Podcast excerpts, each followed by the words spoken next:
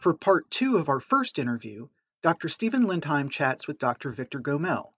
Sit back, grab a cup of coffee, and enjoy what we think are valuable lessons about our history, sparking innovation, and newer surgical applications of reproductive surgery. Tell me how long you've been working in this industry of reproductive surgery. In 69, I started this business in and why? Because when I was a resident, they used to, for hydrosalpinges, they would go open the belly and i would see that a nice abdomen and then a pelvic that a pelvis that full of adhesions and then they would open the tubes put little plastic device and suture it and two or three months later they would go to remove the device and leave the tubes open. And i would obviously be in the operating room helping the consultant, and I would see that the abdomen was full of adhesions, and the pelvis also was full of adhesions. And that is what started me in this business. I want to know who was an inspirational leader in your career who inspired you my, what you do? Look, my inspirational leaders initially were the German professors that I had in the Faculty of Medicine. Where? Tell me their names. In Turkey, there was one of them was uh, the physics professor Karl Zuber. Then there was another one, Kurt Kosswig, and there was Frank. Frank was a very unusual man. Can you imagine this guy was working in Germany and suggested the removal of the spleen for pancytopenia.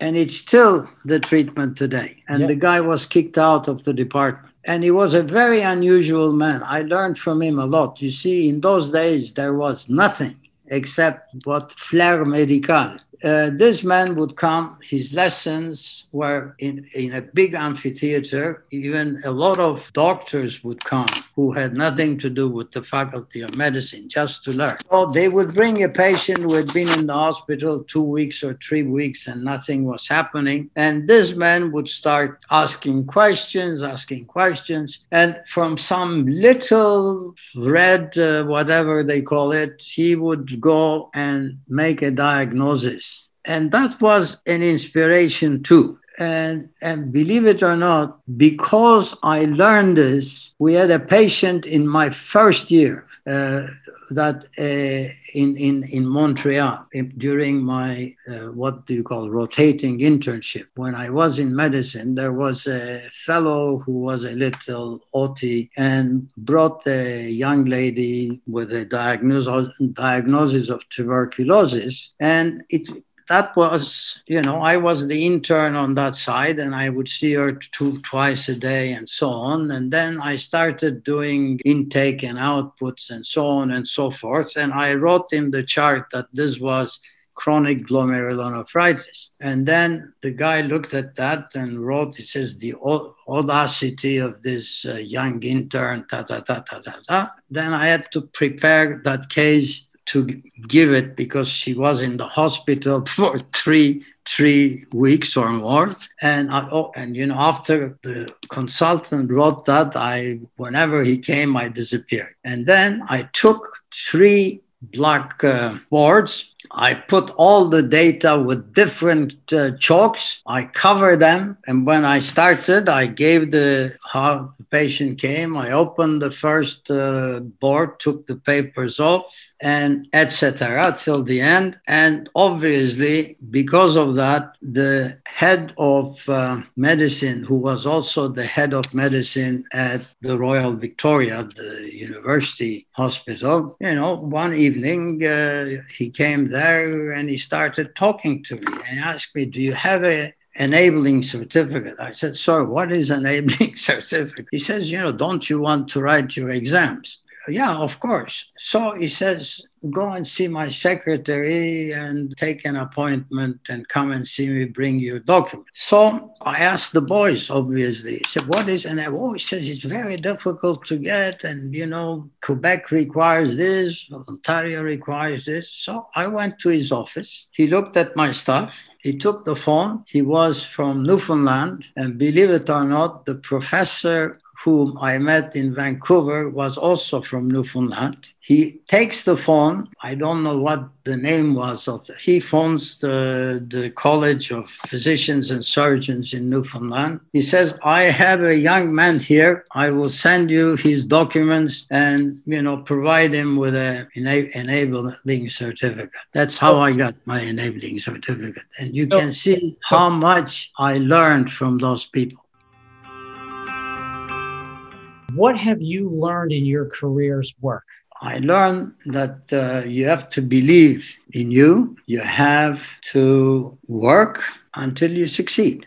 I like that. So let me ask Nobody you- believed when I started. You see, I started in 1969. I, I had gone to Palmer. I learned how to do laparoscopy. I started laparoscopy, and uh, I told you I think before that I uh, had to go to the head of uh, anesthesia to get permission to you to create a insufflator. I sent you the insufflator yes. photo. So I had for two years this man who was doing a research with me, and he knew more than anybody else what was happening. And because of this, surgeons started.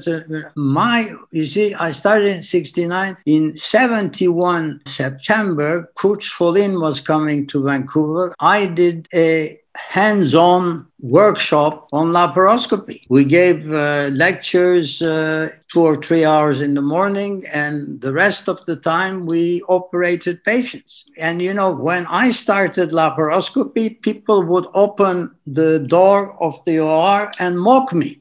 And with with the chief of anesthesia there can't you examine the patient and very soon i understood that this was a access surgical access and having a, a, senior man like like him with me i could do slowly surgical operations. And in 72 we did an ectopic. And my own professor who had never come to see a laparoscopy imagine i could kill a patient in his department. But he didn't. I don't know why and he tells me you will kill a woman in this department if you do another one I had to fire you. And he was a nice man, soft spoken. He didn't have vision. You know, I don't know why he would tell me that, but I didn't stop. Obviously, somebody told him.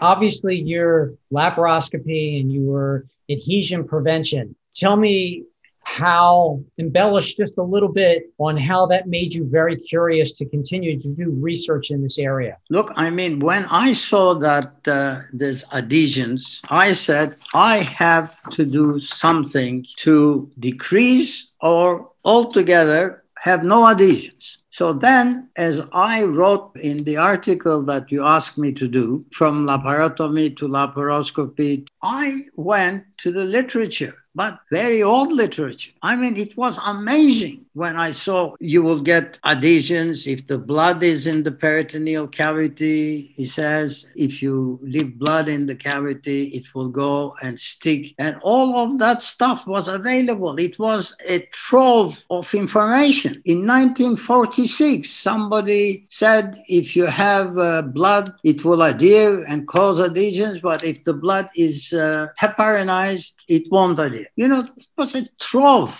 and uh, in 70, I learned from the chap in, in uh, Seattle and, and somebody else who wrote that saline solution is toxic to the lining of the peritoneum. And they are still using it. So, having a laparoscope, having a microscope, I started working and I did laparoscopy and microsurgery exactly the same time. I was supported by the nurses and the head nurse as you couldn't believe. As much as my boss would wouldn't even look at what I was doing. They were right with me. That's great. Great to have that support. And I will uh, send you, if you like, uh, the preface of my book, Microsurgery in Gynecology, and you will see that I gave them what they deserved, the nurses. And I said, I put the head nurse's name and the nurses, and I said, without them, a difficult task would have been impossible.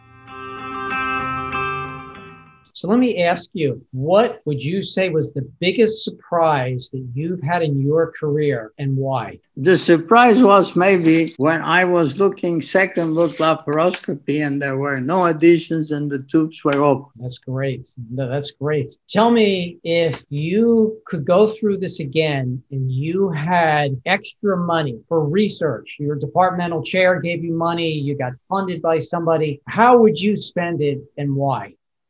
With the technology that we have, there is a lot of things to do with artificial intelligence and all that stuff. I mean, there is this is a new game, totally new game. Well, that's great that you're all well on top of that. You know, in every career path, whether you're an artist, whether you're a musician or a scientist, you'll have mountains to climb, hurdles to overcome. What do you think has been your biggest mountain or hurdle to overcome? You know, and how did you, how would you tell people today, the people, the learners of today, how to best overcome that? You know, the hurdles was the negativity that I saw. Can you imagine that you have a pro who kept you in his department, mm-hmm. not coming and see the first case? I could have killed the patient. This poor man you know, when they forced me to become head of department, believe you me, they forced me. I, you know, I was footloose, fancy free. I was known all over the place, but he had to learn it from one of my assistants. You know, I had a, a, guy who was doing surgery. He came to our department because he was with the military. He had to go back north. He wanted to learn gynecology a bit so that he can do cesareans and hysterectomies. And I liked him, and I would take him whenever I saw him and I had a laparoscopy, come do a laparoscopy. I said, it's the future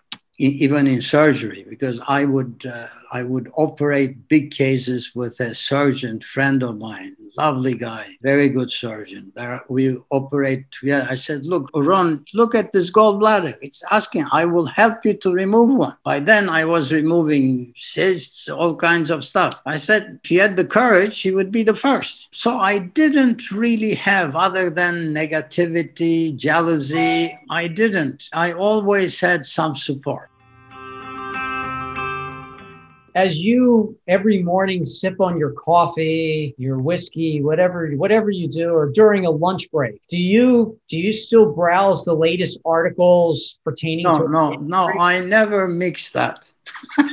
never mix that. Good. I never mix food with, you know, the only uh, time I read when I I have a lunch is like I was in Paris, you know, COVID I would find a nice place in the sun or in the shade away from the others. I would have my book, but it wasn't a medical book, and I would read it. You see, I have as much, as much, uh, uh, but you know, medicine is medicine, eating is eating, research is research for me. I have, and you know, you have a question here uh, for me. Do you? How do? You, but let me ask the questions if that's okay. How yeah. do you do? You still try to learn and stay on top of things? Oh yeah. So what? Oh yeah. So oh yeah. Of course, you're going to tell me fertility sterility is your favorite journal, right? Look, I mean, fertility sterility. If you see, most of my papers are in fertility sterility. That's great. That's great. I mean, look, um, and you know, they treated me so well. That's uh, you know, I was I was on the board for three years uh, when uh, was uh, you know and then I was uh, the you know the journal used to be published by the, the society in those days. The society published it, and I was the head of the journal committee. So the journal committee then the guy was getting $15,000. And when I saw how much work he put, his name just escapes me. Lovely, lovely man. He was the editor very long time. That's in the 70s. Can you find the name? Absolutely, absolutely. Um, blanket. Yeah, it's I blanked it too. I double his salary. and I in the department I had a Wang machine and I we started really digitalizing things while I was there. And when I finished, the other thing I did is I was able to have SRS up. It was the first thing that was up as a sub society. And Celso Ramon, we made him the first president. Edward David, uh, Dr. Kempers. Kempers, yeah, lovely man. And he was amazing. Fabulous.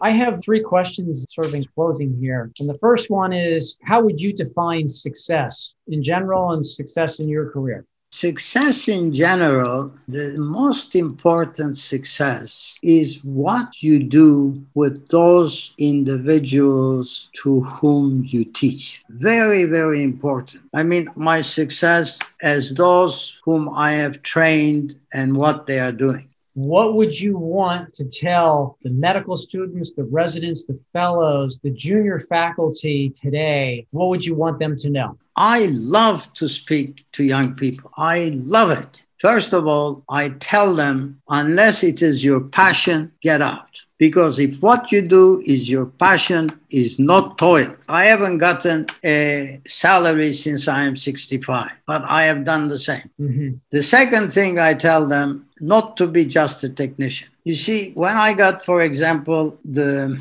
honoris causa doctorate of science. I looked at everyone who got awarded, as many as I could read, they all talked about themselves. I said not a word and not more than 10 minutes. I told them about science. I told them that they'll have ideas. They'll go to their seniors. They'll tell them how it's not doable or why is it difficult, even their own peers. I said, never ever take a no that has no logical or rational basis, uh, scientific or rational basis, and told them about life. For example, I gave their quotation from Disraeli life is too short to be small. It's a big, big, big seven. And then I repeated this twice at the end. And I said at the end, look, there is a lot of wisdom in these seven little words. Life is too short to be small. You know, things like this I speak with students.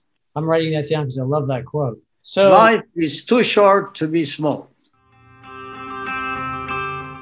Dr. Gomel, you. Victor is my name. Victor, you are a legend. You will always be a legend. What do you want to be remembered for? Look, uh, I don't know. Whatever.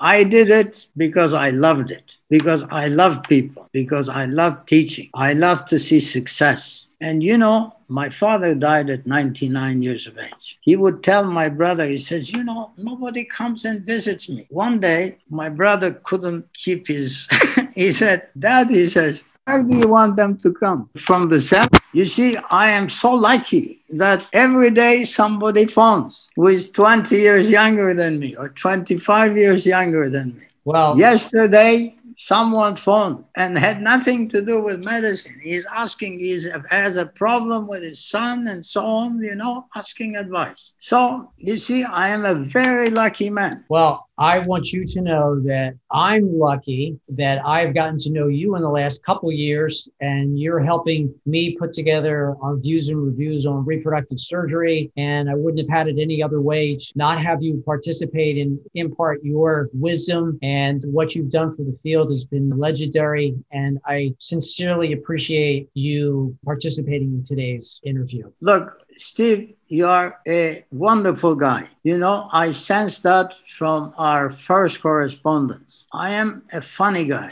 Those I love, I give everything. The people I don't love and I have to do business, I do business in a good manner, but they never come to have a drink with me or never come to my those I care for, I do. And this way, you diminish your stress and you cannot live without people that you love. Right. So, you know, I sensed who you were. And, you know, I saw the way you talk, the way you teach. You're a good man. Thank you. I appreciate that. Not as good as you, but No, no, no, no, no, no, no, no, no, no. Look, you have time. You have, you have, everybody does what they can or they want to do. Look, I would love the Congress would have been right here in Portland. I was really looking forward to that. But I am going to go to the next Congress just to see you and people like you who like whom I like there, Sina and so on. well, I, I mean, you can see the relationship I have with Sina. absolutely. He's been a great mentor to me as well. You know, he's a very good man. But again, he doesn't deal with anybody he doesn't like. Stephen, if you need anything more, I am always ready. And I will tell you something else. I would love if every so often we can have a Zoom just to say hello.